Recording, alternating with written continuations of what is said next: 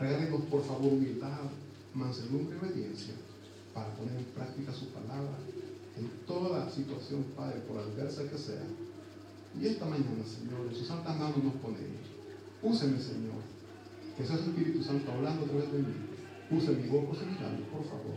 Se lo ruego y suplico en nombre de Cristo Jesús. Amén. Se pueden sentar mis hermanos. Y si vemos las Biblias que tenemos, mis hermanos, acá hay un título que dice deberes cristianos. Deberes cristianos. Se entiende por deber, mis hermanos, la obligación, el compromiso o la responsabilidad que se nos encomienda o se nos encomiendan a los seres humanos. En este caso, acá pues el apóstol está dando a conocer los deberes que como cristianos nosotros estamos recibiendo. Yo le pregunto, ¿a cuánto le gusta cumplir con los deberes que se les encomiendan? Hay silencio, ¿verdad? Fíjense que desde que estamos pequeños se nos va inculcando en las escuelas, siempre dicen, hay tareas, hay deberes que hacer. Desde pequeñitos. En la casa igual los padres nos inculcan a cumplir con ciertas tareas, con los deberes que ellos, ellos nos ponen. Y es, por ejemplo, hacer limpieza en casa. Estudiar. O sea, hay muchas cosas que se nos encomiendan y son, son de, deberes, son tareas que se, que se nos dejan. Entonces decimos que un deber es una obligación. ¿Qué quiere decir? Que estemos de acuerdo o no, lo tenemos que hacer si no queremos tener problemas. Amén. Eh, como ciudadanos ya adultos también tenemos deberes, tenemos tareas. Y es una de ellas cumplir con las leyes terrenales, cumplir con las leyes que el país donde estamos viviendo tiene y nosotros debemos respetarlas. ¿Por qué? Porque queremos vivir, eh, eh, no queremos tener problemas. El que rompe, el que no respeta, el que no cumple con estos deberes, con esas tareas, se ve involucrado en problemas. Algo tan sencillo, mis hermanos, que todos tenemos que hacer, pero a todos nos gusta, es pagar impuestos, pagar las tasas. Siempre estamos viendo cómo evitar eso, no, no, mucho tengo que pagar. Y buscamos la manera de pagar lo menos posible. Eso no es correcto. Y a muchos que les descubren, les vienen, les vienen penas altas, les vienen multas. Entonces lo indicado, lo ideal es cumplir con los deberes que se les encomienda, cumplir con las tareas, cumplir con lo que sabemos que se tiene que hacer. En casa, si los hijos no cumplen con los deberes que se les encomienda, los padres ¿qué hacen? Les sancionan, los castigan. Ahora, vamos a hablar acá, vamos a ver las tareas que como a cristianos se nos encomiendan. Están los deberes morales que toda la humanidad debe o tiene que cumplir. Pero como cristianos, mis hermanos, vamos a ver, y es por esto que dice aquí la palabra de Dios en el versículo 13, capítulo, eh, capítulo 13, versículo 1 dice, oigan bien con lo que comienza, permanezca el amor fraternal. Aquí el apóstol se está refiriendo a una iglesia, se está refiriendo a nosotros. Entre todos, oigan entre todos los deberes comienza con el amor. Si vemos el mandamiento que Jesucristo nos dejó, dice, es amar a Dios sobre todas las cosas y a nuestro prójimo como nosotros mismos. Y aquí comienza con el amor fraternal. Fíjense que el amor fraternal es el amor entre hermanos.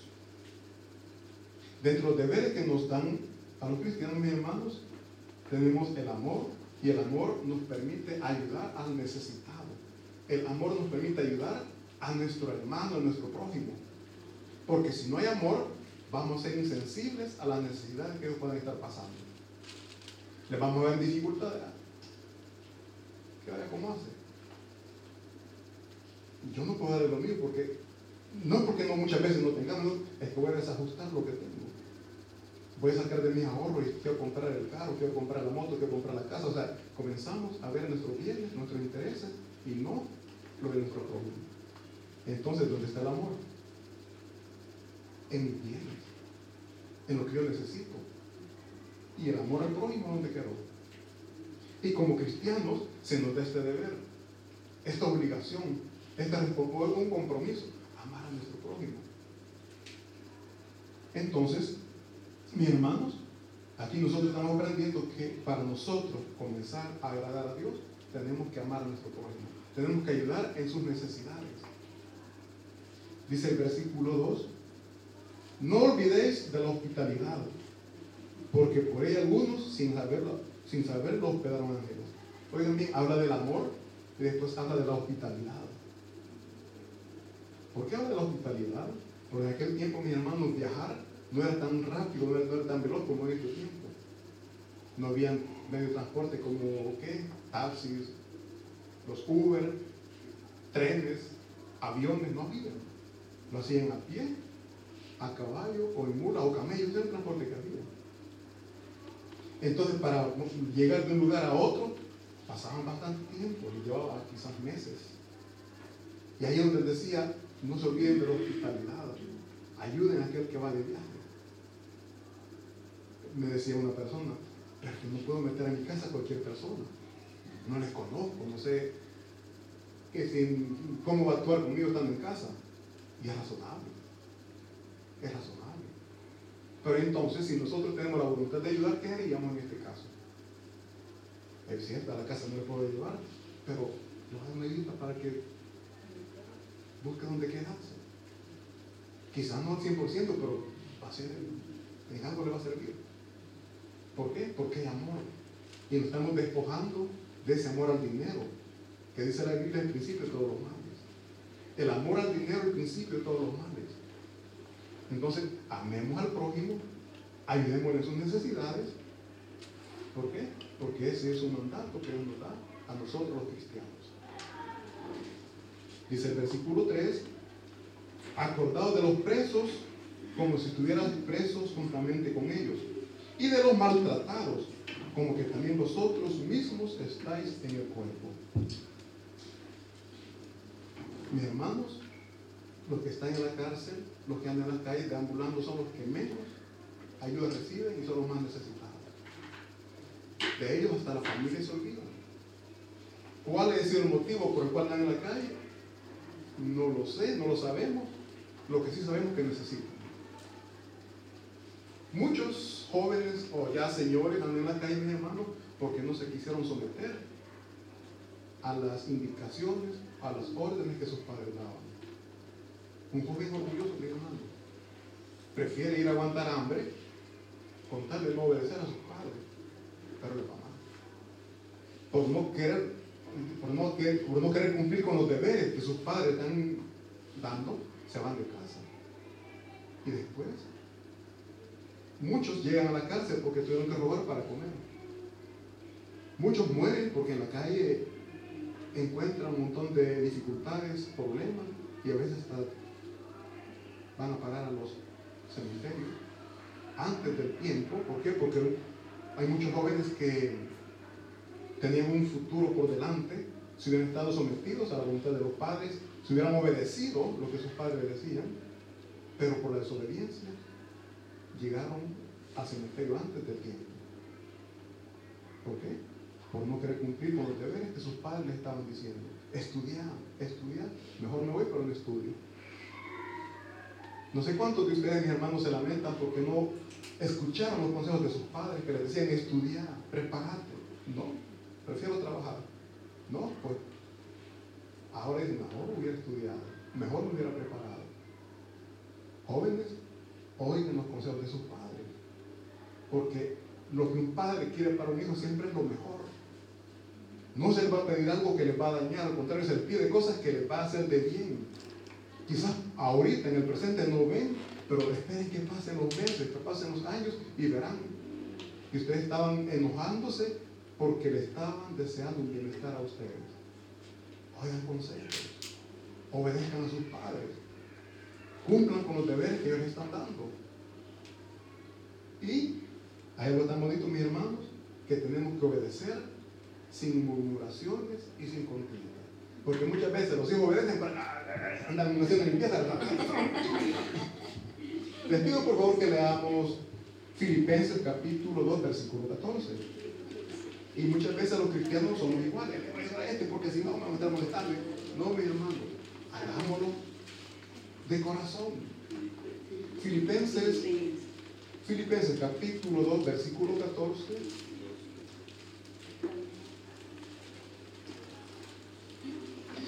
Dice, si oigan bien, dice, oigan bien lo que dice, hacer cuánto? Todo. Y todo se entiende que es todo, ¿verdad? No una parte, todo. Hacer todo sin murmuraciones y contiendas. A veces, mi hermano, nosotros hacemos las cosas, como les digo, andamos murmurando y la contienda es una contienda, entrar en conflicto, entrar en pleito. Hacemos las cosas, andamos murmurando y andamos peleando con todo, ¿verdad? No, mi hermano. Hagamos obediente a la palabra de Dios, hagamos las cosas sin murmuraciones y sin entrar en pleito. Si de todas maneras lo está haciendo, ¿y para qué? ¿Para qué pelear? Pues? ¿Para qué pelear? Mejor hagámoslo con gozo, con alegría. ¿Por qué? Porque eso es lo que a nosotros nos va a bendecir. Es eso lo que a nosotros nos va a ayudar a estar en paz con nosotros mismos y con nuestra familia. Les digo, mis hermanos, un muchacho que anda haciendo las cosas con amargura y peleando, el trabajo, el oficio lo hace, pero los padres no están muy contentos. ¿Por qué? Porque mm, tiene que aprenderse las cosas con alegría. Lo que en casa se le está pidiendo, prácticamente se le está instruyendo para cuando ustedes sean adultos ya no tengan problemas, no tengan dificultades porque ya han aprendido a hacer las cosas. Jovencitas, cuando la mamá le dice, hoy te tengo que cocinar a vos, ay, que solita, yo no puedo ni cocinar. Aprenda que en el futuro se va a casar y ahí no va a estar diciendo yo no puedo cocinar. Amén. Agarra un compromiso y tiene que cocinar. Los jóvenes, cuando tienen que estudiar, ah, que muy temprano, no, levántate. Hoy no voy a estudiar, hoy no quiero estudiar, hoy no voy, comienzan, no voy, no voy. Y cuando esté trabajando, cuando tenga una familia, va a decir, hoy no voy a trabajar. Quizás una o dos veces el jefe se lo va a aceptar, pero ya todos los días hoy no voy a trabajar. Mm, ¿Qué va a pasar ahí? desde ya vayan acostumbrándose a ser responsables con las tareas, cumplir con sus deberes. ¿Por qué? Porque no siempre va a estar joven, va a crecer, se va a hacer una familia. Y esa familia va a depender de usted. Los adultos tenemos deberes, tenemos responsabilidades que entre ellas está uno, trabajar y ayudar al sustento de nuestra familia. Velar porque a nuestra familia no le falte nada. Pero ese es un deber que desde joven nosotros hemos ido aprendiendo. Y el que no aprende de joven y de adulto se le pone difícil. Se le pone difícil. ¿Por qué? Porque no está acostumbrado, no está preparado para esto. Pero quiso, quiso casarse, quiso matrimonio. Después, ¿qué tiene que hacer? Luchar por sacar adelante esa familia. La jovencita, tanto es para mí, no voy a planchar si no voy a poner. Andan con la ropa así. Y se casan con una persona, con un hombre que es bien delicado, que le gusta andar bien presentable. Ay, Mira, esto a mí no me gusta, planchar otra vez. No, no, a mí no, planchar otra vez. Y después queda como que es abanico, ¿verdad? No me quiere. ¿Por qué? Porque de joven no aprendió a planchar camisas. Entonces ahorita que su mamá le dice, mira, planchar esta camisa de tu hermano, planchar esta camisa de tu papá, hazlo como un entrenamiento, practique para que después no tenga problemas. Y la persona la que usted se case, ah, qué bonita, qué buena mujer, leí, no me arrepiento. Son detallitos, mi hermano. Yo pongo estos ejemplos, pero hay otras cosas que son más delicadas. Y que si no estamos preparados, eso va a generar problemas en un matrimonio futuro. Desde ya preparémonos. Seamos responsables con las obligaciones que se nos han encomendado. Entonces dice aquí que las cosas las vamos, a hacer sin murmuraciones, sin contienda, para que seáis irreprensibles. ¿Qué es irreprensible, mi hermano? No vamos a tener nada por lo cual nos puedan agarrar y decir, vaya, vos no puedes hacer esto, vos no puedes cocinar, vos no puedes planchar, sino que vamos a estar preparados. Ahora vámonos y veámonos desde, el punto de vista como cristianos. El Señor nos manda a amar a nuestro prójimo. Vemos que comenzó hablando del amor. Y muchos somos señalados porque podemos ayudar y no ayudamos al necesitado. Y como cristianos comenzamos a señalarnos. O nos señalan, mejor dicho, ¿no? Porque saben que somos cristianos, pero no estamos ayudando a los necesitados. Y es cristiano y mira. O vamos a cosas íntimas como, como personalidad es cristiano y lo que está haciendo. Y no nos dicen, ven, no es lo que y es cristiano. Nos llevamos de encuentro en nombre de Jesucristo. Y eso es lo duro. Eso es lo tremendo. Entonces, bien, podemos ver que nosotros tenemos que ayudar al necesitado, que habla de, hospedar al que lo necesita. Nosotros hemos venido, la mayoría somos extranjeros, ¿no? todos. Cuando hemos venido, hemos necesitado a alguien que nos reciba, que alguien que nos hospede. Entonces, nosotros, mis hermanos, tenemos que hospedar, pero sin esperar nada a cambio. Muchas veces hospedamos, pero vamos viendo nuestros intereses, ¿verdad? Pero mientras estás aquí, yo voy a trabajar, voy a hacer esto, esto y esto, esto, la persona que ha venido, ¿no? que está recién venido. ¿Le estoy ayudando o me estoy aprovechando? Yo voy a trabajar, pero cuídame los niños. Mira el niño este. Mis hermanos, la palabra de Dios dice que eh, leamos por favor siempre, regresemos a Hebreo, capítulo 13, versículo 16. Está bien que ayudemos, pero no aprovechemos. Tanto el que viene como el que recibe, tenemos que ayudar mutuamente. Hebreos 13, 16 dice, y de hacer bien, oigan bien, y de la ayuda mutua, no os olvidéis, porque de tales sacrificios se agrada Dios. Una ayuda mutua es, yo recibo a alguien pero no me voy a aprovechar. Y si pido ayuda, pero otra persona también que me está, yo llego y recibo ayuda, también voy a tratar de ayudar en lo que sea posible a la persona que me está recibiendo. ¿Y por qué muchas veces este amor fraternal no se mantiene, mis hermanos, entre nosotros? Por la codicia, por la envidia. Eso es lo que rompe el amor entre hermanos. ¿Qué es la codicia? Mi hermano, la codicia es aquello que reina en nuestros corazones. La codicia es un deseo excesivo de las riquezas que ofrece este mundo. La envidia. Si yo veo que alguien tiene más que yo o cosas mejores, yo anhelo. Si soy envidioso, soy codicioso, yo anhelo lo que él tiene. Y voy a hacer todo lo posible por ganar más y poderme comprar lo que otra persona tiene. Eh, yo he escuchado que dice, nadie sabe lo que tiene hasta que lo pierde. Amén. Yo he escuchado que dice, bueno, me gustó. El envidioso no sabe lo que envidia hasta que me lo ve. El que envidia no sabe lo que quiere hasta que me lo ve. A mí me gustó eso porque un envidioso, mi hermano, quizás ni, ni por su mente ha pensado tener aquello, pero cuando se lo ve a alguien, ah, yo también lo quiero.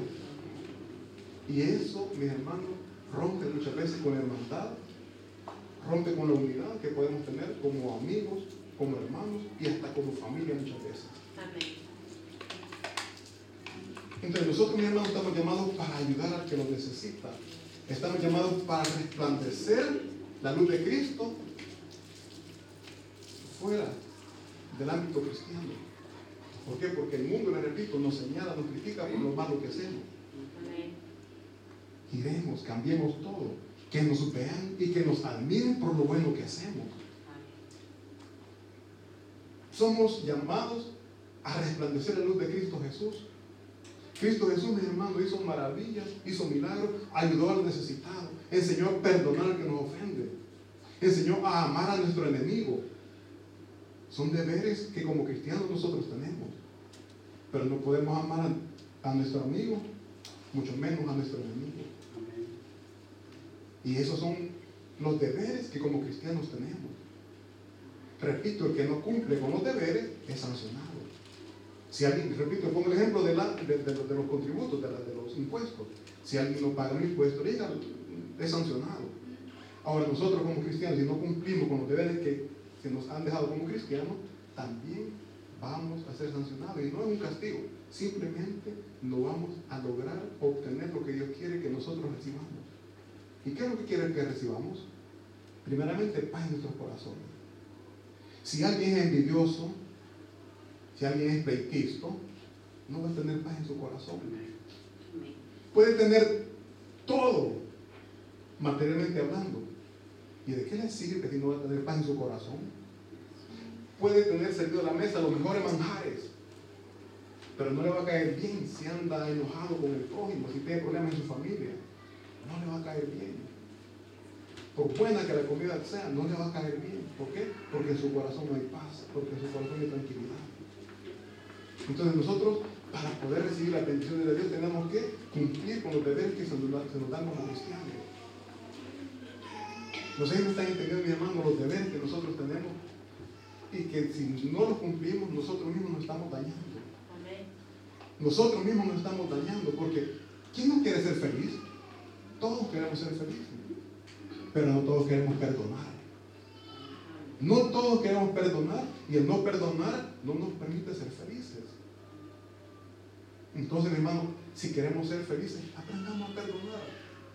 Aprendamos a amar a aquel que nos ha ofendido. Ayudemos al que nos ha ofendido, dice la palabra de Dios, no pagando mal por mal. Sino que dice que al mal lo venzamos con el bien. Y de esa manera, mis hermanos, iremos conquistando quizás a esa persona que está molesto con nosotros. Muchas veces no sabemos ni por qué. Cuando usted le comienza a ayudar, esa mentalidad, o sea, de negativa que tiene contra usted, va cambiando. ¿Y cómo usted logró que cambiara eso negativo? A través de hacer el bien. Usted está recibiendo el mal, pero usted está haciendo bien. Cuando se venga a dar cuenta, esa persona ya no va a tener nada en contra de usted. Pero si usted paga mal por mal, se van a terminar matando, mi hermano. Se van a agarrar del pelo y, y eso les digo, como cristiano, es un mal testimonio. Es un mal testimonio. Se escuchan en otros lugares donde entre hermanos se agarran no de golpes, pero de palabras, se pelean. ¿Qué testimonio se está dando? ¿Serán esos de los deberes que Cristo Jesús está hablando? No. Está hablando de amor. Y el amor, repito, nos lleva a dar el perdón a ayudar a aquel que nos ha ofendido, a aquel que nos ha dañado.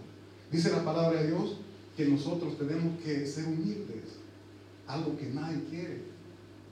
Queremos ser bendecidos, pero nadie quiere la humildad. Si me gritan, yo me quedo callado. ¿Es así? Muchas veces no. Y Cristo Jesús puso ejemplo más duro que el gritar.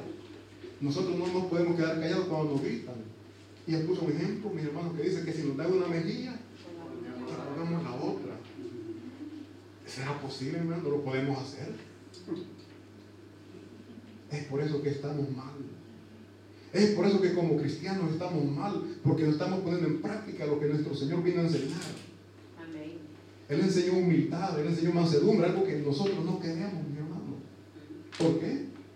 Eh, perdón la palabra, perdón la, la expresión, van a decir que soy pasmado. Eso es lo que nosotros pensamos no nos pongamos a pensar lo que la gente va a decir o va a pensar. Pensemos en lo que Cristo Jesús a hacer con nosotros por la humildad. Dice la palabra que al humilde Dios lo exalta. ¿Qué es exaltar? Es levantarlo, hacer ver lo que nosotros no, no nos merecemos, pero Él nos exalta. Nosotros no nos merecemos más que el castigo por nuestros pecados, por, los pecadores que somos, pero Él nos exalta. ¿Por qué? porque estamos cumpliendo con uno de los deberes que Él dejó y es ser humilde. Es un deber que Él nos deja como cristianos. Entonces, mi hermano, nosotros estamos llamados a ayudar al que lo necesita, a dar una ayuda mutua, a no ser aprovechados también, que muchas veces sucede. A mí me dan, me alojan, me hospedan. Comienzo a trabajar, pero no quiero apoyar yo en la casa. Y cuando se me dice, mire, aquí pagamos tanto de casa, de comida puede dar tanto. Comenzamos a hablar. Ya se quieren aprovechar de mí, porque saben que estoy trabajando y quieren vivir de No, mi hermano. Todo tiene un costo. Es cierto que al principio no le pedían dinero porque conocían su situación, pero ahora que ya puede, ellos le dice la ayuda mutua. Pero muchas veces por no dar ese dinero, pues mejor se van y se van hablando. No, mi hermano, no paguemos mal el bien que nos han hecho. Porque el que nos reciba, tener un lugar donde hospedamos, mis hermanos, es una bendición. Es una bendición. Entonces nosotros tenemos que ser agradecidos con Dios y con las personas que nos da ese espacio donde nosotros podemos descansar, donde podemos llegar. Y repito, eso es lo que no permite que el amor fraternal se mantenga. ¿Por qué? Porque somos envidiosos, porque somos codiciosos, Así es de que nosotros, mis hermanos, estamos llamados a dar, a ayudar sin esperar nada a cambio. A tratar a las personas como queremos que nos traten. Cuando en la calle, bueno, que hay muchas personas que también se aprovechan de esto, no andan pidiendo y no necesitan. O si lo piden es para vicios. o sea, Dios te da sabiduría para saber dónde y a quién ayudar. Porque dice la palabra de Dios que en Mateos capítulo 7, versículo 12, que así como nosotros queremos ser tratados, debemos de tratar a nuestro hermano. Leámoslo por favor, Mateos capítulo 7, versículo 12. Capítulo 7, versículo 12.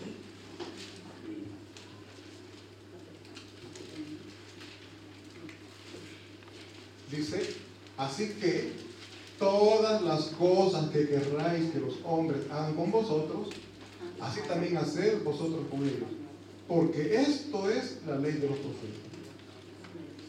Esta es la ley de oro. Así como usted quiere que le trate, así trate. Y no tenga duda. Que así como usted está tratando ahora a una persona, mañana ni sabe quién la va a tratar bien o más bien como usted haya actuado. Esa es la ley. Bueno, aquí la Biblia le llama la ley de oro. El mundo ahí dice la, ley de la vida es así. Así como nosotros tratamos a las personas, vamos a tratados. Le pregunto, ¿usted cómo quiere ser tratado? ¿Cómo quiere que le traten? Como un rey. Trátese a su prójimo. Trátese a su hermano. Trátele bien. Y será tratado de la mejor manera. Dentro de los deberes cristianos, mis hermanos, también se habla del amor eros. ¿Qué es el amor eros? El amor entre parejas. Está el amor ágape, que es el amor de Dios hacia nosotros. Y está el amor eros. Y el versículo 4, siempre de Hebreos capítulo 13, habla sobre esto. Hebreos capítulo 13, versículo 4 dice, honroso sea en, todo el, en todos el matrimonio.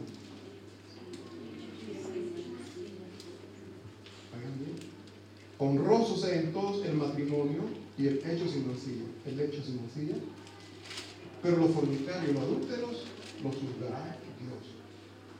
El apóstol, mi hermano, se está dirigiendo a los cristianos de esa época, dentro de los cuales sin duda habían personas que no estaban casadas, que a eso se llama fornicación, o estaban adulterando, casados con una persona, pero conviviendo con otra persona. Hoy en este tiempo no cambia mucho. Nosotros estamos llamados a quizás a motivarles a que se pongan en gracia delante de Dios. ¿Por qué? Porque es uno de los deberes que como cristianos tenemos. Pero hay algo tan bonito que me gusta, mis hermanos, también.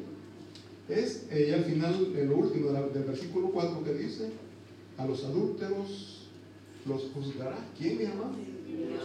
Lo dice la congregación, ¿verdad? Y nosotros estamos listos pecador, de adúltero, fornicario. Comenzamos.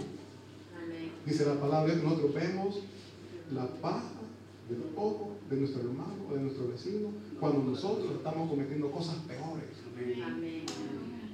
Y nos sentimos libres y comenzamos a señalar. Aquí dice que solamente Dios puede juzgar. Nosotros solamente tenemos que inculcar, le tenemos que motivar a que se pongan en gracia delante de Dios, no a juzgar. Pues solamente Dios. Dentro de los deberes, mis hermanos, es no señalar a aquel que esté haciendo malas cosas. ¿Por qué? Porque nosotros podemos estar haciendo las cosas peores. Mejor oremos, que eso sí, Dios nos manda a orar los unos por los otros para que ellos puedan poner su vida en orden delante de Dios. A eso estamos llamados, a orar los unos por los otros. Entonces, mis hermanos, estamos hablando aquí de los deberes que como cristianos tenemos y dentro de los deberes que los cristianos tenemos, pero dentro de los deberes que los cristianos tenemos está la fidelidad. Algo que se está perdiendo. Anteriormente, yo siempre lo he dicho mi hermano, anteriormente, años pasados, era el hombre el que casi siempre cometía la infidelidad. En este tiempo, a una mujer. He conocido parejas donde el hombre bien centrado y yo pensaba, en esa ocasión yo pensaba, cómo son las cosas. Cuando el hombre es centrado, la mujer no. Y cuando la mujer es centrada, el hombre anda bloqueado. Como las cosas. Yo pensaba, ¿no? Mis hermanos, dentro de los deberes, Dios nos pide la fidelidad. Porque la fidelidad hay bendición. La primera infidelidad que yo veo, mis hermanos, en la Biblia es el caso de Adán y Eva. Entre ellos como hombres, no. La fidelidad de ellos hacia Dios no se mantuvo. Porque fueron infieles, siguieron, escucharon más la voz del enemigo y no la voz de Dios. En el paraíso, ¿qué les faltaba a ellos? No trabajaban para comer, ¿verdad? Y nosotros. Faltó obediencia. Le faltó la fidelidad. La fidelidad crea separación. La, infidelidad, perdón. La infidelidad crea separación, crea división. Y eso es lo que el enemigo quiere. Separar, dividir, destruir lo que Dios ha creado, como es la familia. Y es por eso que el enemigo anda buscando siempre, viendo a quién hace caer, al hombre o a la mujer. Mi hermano, mantengámonos firmes en la enseñanza de la palabra de Dios. Recordemos que la fidelidad mantiene unida a la familia. Mantiene firme la confianza. Cuando hay fidelidad, la confianza se pierde. Muere la confianza. La infidelidad de Adán y Eva provocaron separación y también provocaron la muerte. ¿Por qué? A través de la desobediencia entró la muerte a la humanidad. Ahora nosotros, te repito, llevamos a través de la infidelidad la separación como familia y la muerte de la confianza que se nos ha otorgado. Y esa confianza después cuesta recuperarla, hermano. Y nos incomoda cuando estamos hablando con la verdad y no nos creen. De verdad, no, que no te creen. Sí, sí, de, trabajar vengo. Mm. ¿Qué hora veniste? Mira, con esa mujer. ¿Por qué? Porque no hay confianza. No hay confianza. Otra cosa, mi hermano, que provoca la separación es la inconformidad. Cuando se casan, dice, en la riqueza y en la pobreza, en la salud y en la enfermedad. ¿Será cierto eso? Cuando el hombre se queda sin trabajo y ya no hay que comer, se mantiene esa promesa. Saben que muchas veces ese ha sido un problema, ha sido uno de los motivos que ha creado también división, ha creado divorcio. Peor si está jovencita y allá afuera le están ofreciendo cosas que el marido no le puede dar. No, no, con este aquí no tengo futuro. Pero me gustó lo que una muchacha dijo. No, Dios, si cuando hombre andan detrás de uno, que no, le ofrecen de todo. Cuando uno está con ellos, ni la sombra del fondo le ofrecen. Así es el enemigo. Así es Satanás. Nos va a ofrecer todo, nos va a poner todo fácil. Pero después que están en sus manos, viene el dolor, viene el sufrimiento, viene la angustia. Y decimos, ¿por qué lo hice? Como muchas mujeres, ¿por qué me vine? ¿Por qué dejé a mi esposo si ya estaba mejor?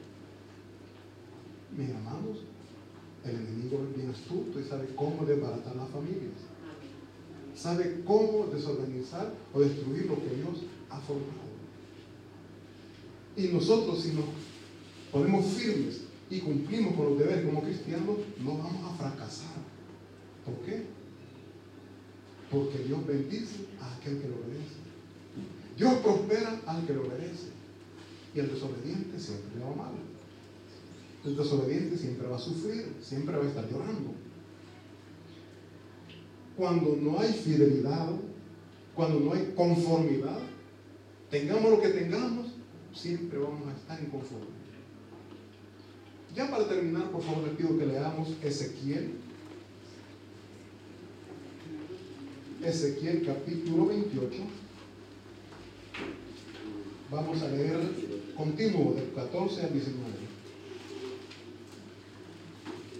Ezequiel capítulo 28, versículos del 14 al 19. Aquí, mi hermano, vamos a, hablar, de un personaje que estaba bien. Mejor no podía estar. Pero entre mejor estamos, queremos estar mejor y nos quedamos sin nada. ¿Lo tenemos, mi hermanos? Ezequiel capítulo 28, versículo 14 dice, aquí está hablando de Luzbel, era un querubín, el mano derecha de Dios, el segundo después de Dios, el segundo que había en el, mando en los cielos. ¿Lo tenemos? Dice así, dice, tú querubín grande, protector, yo te puse en el santo monte de Dios, allí estuviste en medio de las piedras de fuego, te paseabas. Perfecto eras en todos tus caminos, desde el día que fuiste creado hasta que se halló en ti maldad. Versículo 16 dice, a causa de la multitud de tus contrataciones, fuiste lleno de iniquidad y pecaste, por lo que yo te eché del monte de Dios y te arrojé entre las piedras del fuego, oh querubín protector. Versículo 17 dice, se, oye bien, se enalteció tu corazón a causa de tu hermosura. Corrompiste tu sabiduría a causa de, de tu esplendor. Yo te arrojaré por tierra delante de los reyes, te pondré para que miren en ti. Versículo 18 dice, con la multitud de tus maldades y con la iniquidad de tus contrataciones, profanaste tu santuario. Yo pues saqué fuego de en medio de ti, el cual te consumió y te puse en ceniza sobre la tierra a los ojos de todos los que te miran. Versículo 19 dice, todos los que te conocieron de entre los pueblos se maravillarán sobre ti, espanto serás y para siempre dejarás de ser. Al principio habla de su, habla de su hermosura, pero si está hablando, va a ser un espanto. O sea, vemos que a causa de todas las bendiciones que él tenía, dice en Isaías que quiso ser igual que Dios, quiso ser semejante a Dios. Mis hermanos, yo he visto parejas que están bien. Las mujeres bien. Perdonen que me enfoque en la mujer en este caso. Pero de tan bien que las tienen, que comienzan a pensar cosas indebidas y terminan siendo infieles. Alguien dijo, no, la mujer tiene que trabajar para que no esté pensando locura, No sé qué tan cierto sea eso, Y les digo, conocí esta pareja y la muchacha, sí, la, ya estaba joven la muchacha, terminó siendo infiel, el muchacho, el joven, el, esposo la descubrió hubo una separación. Esta muchacha después le dio la vida y sí le fue bastante mal. Se acompañó con otras personas, pero le fue bastante mal. Lo tenía todo. Tenía el amor del muchacho, que era lo principal, lo que una persona, lo que una pareja pues debe estar estable del amor. Eh, económicamente se veía, que, se que estaban bien, andaba bien presentable la muchacha pero terminó mal a causa de no haber estado conforme con lo que el esposo le estaba dando. Aquí vemos que Satanás también no, estuvo conforme con todo lo que Dios le había dado. Quiso ser igual que Dios y terminó. Ahora, bueno, dice ahí que dice, espanto serás. Imagínense, primero habla de una belleza, habla de la sabiduría que tenía y aquí termina como un espanto. ¿Por qué? Porque la desobediencia, mi hermano, la infidelidad y el amor a lo material, el amor a la riqueza, no nos va a llevar a nada bueno. No nos va a llevar a nada bueno. Cuidemos lo que tenemos, seamos contentos, seamos conformes con lo que Dios nos ha dado. Dice la palabra de Dios que Él cuida de nosotros. Que lo necesario nos va a dar. Pero seamos fieles a nuestro Señor. No nos eh, como le dije, no nos enfoquemos más en lo terrenal. Dice la palabra de Dios que primeramente busquemos el reino de Dios y su justicia y todas las cosas se van añadidas. ¿Qué es buscar el reino de Dios? Agradar al Señor. ¿Cómo? ¿Qué es lo primero que usted hace cuando se despierta? Seguro. Seguro. Cuando vamos a agarrar el teléfono. Muchas veces quizá el teléfono primero. Después voy a orar voy a ver la noticia. es tarde, dejamos el teléfono y ya no oramos, salimos corriendo.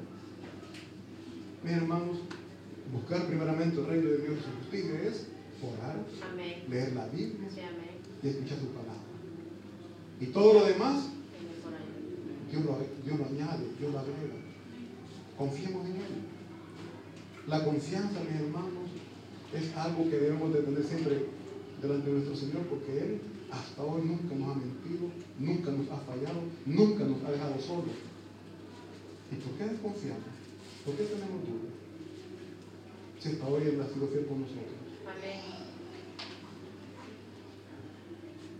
Si nosotros, mis hermanos, vemos cómo Dios nos ha venido instruyendo, cómo Dios nos ha estado preparando y que hasta hoy no nos ha hecho falta nada, seamos fieles, cumplamos con los deberes que como cristianos se nos están dando. ¿Por qué? Porque eso es para nuestro bienestar. En este caso, Dios nos está hablando y nos está diciendo lo que tenemos que dejar. Tenemos que cumplir la palabra de Dios. Tenemos que ponernos en orden delante de Dios. Usted sabe qué es lo que Dios está pidiendo. Porque yo sé lo que Dios me está pidiendo. En mi corazón lo siento. Lo que a mí me está pidiendo seguramente no se lo está pidiendo a usted. A usted le está pidiendo otras cosas. Porque Dios tiene un trato bien personal con todos nosotros. Pero yo le garantizo que si usted busca manera de agradar a Dios, Dios le agradará mucho más a usted. Más, más de lo que hasta hoy lo ha hecho. Porque su palabra dice que Él es hombre, hijo de hombre, para que se arrepienta de lo que Él tiene preparado para nosotros. Solamente pido obediencia. Y la obediencia yo sé que no es fácil, mi hermano. Desde niños somos desobedientes con nuestros padres. Podemos ver cómo hacemos capricho, o los niños cómo hacen capricho. Y así llegamos adultos y le hacemos capricho también a Dios. No estoy de acuerdo, es que yo sí no quiero. Pero nosotros no vamos, mi hermano. Y Dios quiere que nosotros vivamos bien, que seamos felices. Dios ya hizo todo lo que tenía que hacer. Ahora nos corresponde a nosotros. Así de que, si Dios ha tocado esta mañana su corazón, le suplico, no haga corazón duro. No haga corazón duro. Porque Dios quiere lo mejor para usted. Amén. Un fuerte aplauso para nuestro Señor. Padre bendito que estás en los cielos, damos gracias por esta palabra. Pedimos perdón por nuestros pecados, Señor, porque en nuestra humanidad fallamos a cada momento. Perdónanos, Señor, porque no queremos soltar, no queremos dejar esas cosas que no son gratas para usted. Mas esta mañana, Señor, oramos para que sea usted abriendo puertas de bendiciones, porque sea usted, Dios mío, permitiéndonos que se pueda hacer como usted lo quiere, Señor. Muchas veces queremos hacer las cosas como se manda, pero en el camino surgen obstáculos, surgen problemas y no nos permite cumplir con su voluntad. Rogamos, Señor, que se esté quitando todos todos los tropiezos que puedan haber y que sea usted ayudándonos, Padre Santo, a poner en práctica su palabra. Le alabamos y le bendecimos, Señor. Glorificamos su nombre, Padre. Y rogamos por nuestros hijos, que sea usted tocando sus corazones, sus mentes, para que sean jóvenes obedientes a sus palabras. Que sean personas que se preparen, que se instruyan para que sean personas de bien dentro de la sociedad, pero sobre todo dentro de su reino, bendito Dios. En este momento, a nuestros hermanos que nos visitan por primera vez,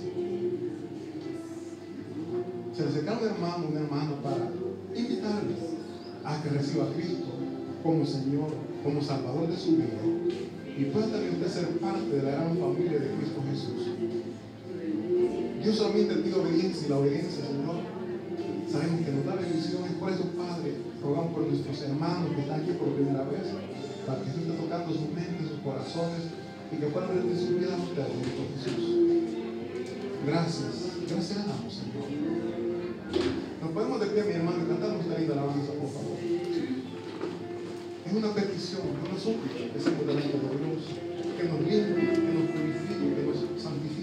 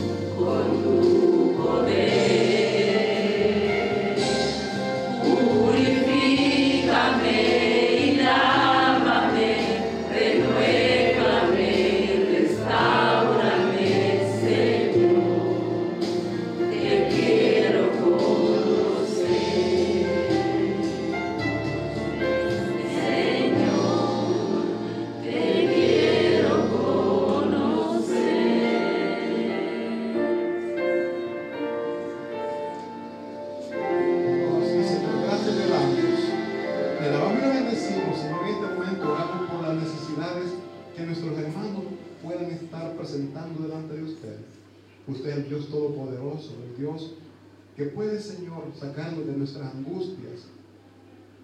Muchas veces en nuestra necedad nos metemos en problemas, pero hoy, Señor, pedimos perdón por esa necedad, por nuestros pecados, y rogamos que esté sacándonos, Señor, de este hueco en el que hemos caído. Que esa mano poderosa nos levante, Señor. Ayúdenos, Padre, porque queremos ser grandes delante de usted. De la honra le bendecimos, Padre. Y así también oramos por esta semana que estamos iniciando, Señor porque sea su Espíritu Santo guiándonos, protegiéndonos, librándonos de todo mal y de todo peligro. Y sobre todo, bendito Jesús, le suplicamos nos ayude a poner en práctica su palabra. Se lo rogamos y suplicamos en el nombre de Cristo Jesús. Amén y amén. Mi, mi hermano, si le cantamos linda alabanza, por eso decimos que estamos agradecidos por lo que